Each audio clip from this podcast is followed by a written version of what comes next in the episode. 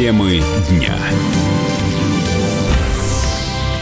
Студии Елена Фонина. В Госдуме не считают нужным изменять закон о митингах. Как заявил депутат Евгений Федоров, нынешние нормы функционируют корректно. На мой взгляд, нормальный закон э, хорошо работает. Ну, понятно, что нужны какие-то корректировки, но это обычного характера. Но, но в принципе закон в нормальном состоянии. И согласно закону, те организаторы задерживаются, мы видим, что это происходит, и те, кто нарушает закон на улицах, да, то есть поскольку митинг незаконный, то, собственно, соответственно, это просто хулиганы, которые на улице. Да, просто пересекают, допустим, перекрывают проезжую часть. Что там, не, не ясно на видеорегистрации, кто это делает? Совершенно их э, понятно, что надо арестовывать, потому что они мешают другим людям, нам скоро скорой помощи доехать до больного ребенка, арестовывать. Или, допустим, поднимают плакаты, что тоже означает, что они участвуют в данном случае как раз в незаконном митинге, да, то есть в незаконном месте подняли плакаты. Рамок нет, что там происходит, какая может провокация, никто не знает. Очевидно, они тем ставят под угрозу жизнь людей, которые рядом, туристов, например. То есть э, в этом плане закон четко отличает случайного прохожего от участника незаконных действий, то есть хулигана. Адвокат-правозащитник, президент российской секции Международного общества прав человека Владимир Новицкий уверен, закон о митингах ограничивает свободу людей. Ну, например, для того, чтобы выйти на демонстрацию, нужно получать разрешение властей, а не просто уведомлять их, подчеркивает Новицкий наше законодательство не соответствует э, основному постулату, лежащемуся в нашей Конституции, что мирные публичные мероприятия проводятся гражданами на основе уведомления властей о их проведении, а не получении разрешения. Аргументация э, представителей власти о том, что подобный порядок может привести к нарушению работы транспорта, препятствию движения людей, они, конечно, не обоснованы, поскольку в рамках э, иных э, публичных мероприятий абсолютно спокойно перекрываются и улицы, улицы, перекрываются иные транспортные магистрали. Поэтому в данной ситуации э, абсолютно было бы правильно и в соответствии с законом вернуть уведомительный порядок. Ранее появилась информация, что Совет по развитию гражданского общества и правам человека представит э, президенту предложение изменить законодательство о митингах и демонстрациях. Поводом для этого стала несанкционированная акция в поддержку незарегистрированных кандидатов в Мосгордуму, которая прошла 27 июля. Следственный комитет возбудил уголовное дело о массовых беспорядках. В студии Елена Фонина. Названы товары, которые чаще всего крадут из продуктовых магазинов. Воришки сметают с полок сыры, колбасы, кофе и сладости. Также, не заплатив, из магазинов уходят с алкоголем и косметикой. Поймать преступников помогает система распознавания лиц, которые установлены в некоторых супермаркетах. Кражи в крупных торговых магазинах – обычное явление, считает председатель правления Ассоциации экспертов рынка ритейла Андрей Карпов.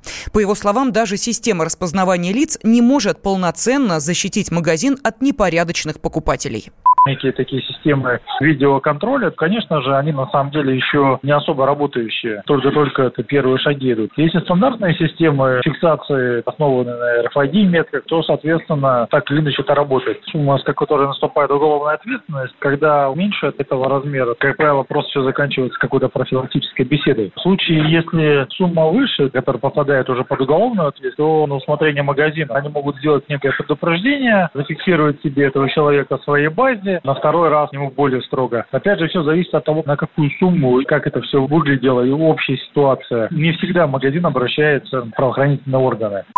Ранее стало известно, что средняя сумма кражи в магазинах – 1 тысяча рублей. С помощью системы распознавания лиц был составлен портрет типичного российского магазинного вора. Им оказался мужчина до 35 лет в состоянии алкогольного опьянения, который не имеет постоянного дохода и уже совершал правонарушение. Всего за прошлый год система выявила, выявила почти 65 тысяч воришек. В России упростили получение автомобильных номеров. С 1 января следующего года владельцы транспортных средств смогут самостоятельно забирать регистрационные знаки у их изготовителей. Такой закон подписал Владимир Путин. Как рассказал вице-президент Национального автомобильного союза Антон Шапарин, реформа сэкономит нервы и время водителя. Реформа предполагалась давно, план примерно следующий. ГИБДД присваивается номер, автодилер этот номер уже сразу на машину прикрепляет на новую, и, по сути, человек не нужно ему будет ехать на площадку в ГИБДД, нужно будет просто приехать, получить СТС-ку, процедура регистрации завершена. Упростит по времени ситуации, по уменьшению взаимодействий ненужных сотрудниками ГИБДД. Эта вещь абсолютно разумная, рациональная и правильная, потому что процедура сверки номеров и осмотра инспектором ГИБДД нового автомобиля зачастую создавало только и исключительно коррупционные риски, потому что инспекторы имели склонность, например, ходить вокруг машины а, и говорить, так, а это у вас вот тут какие-то вы у дилера диски купили неправильные. Дальше начинались непонятные торги.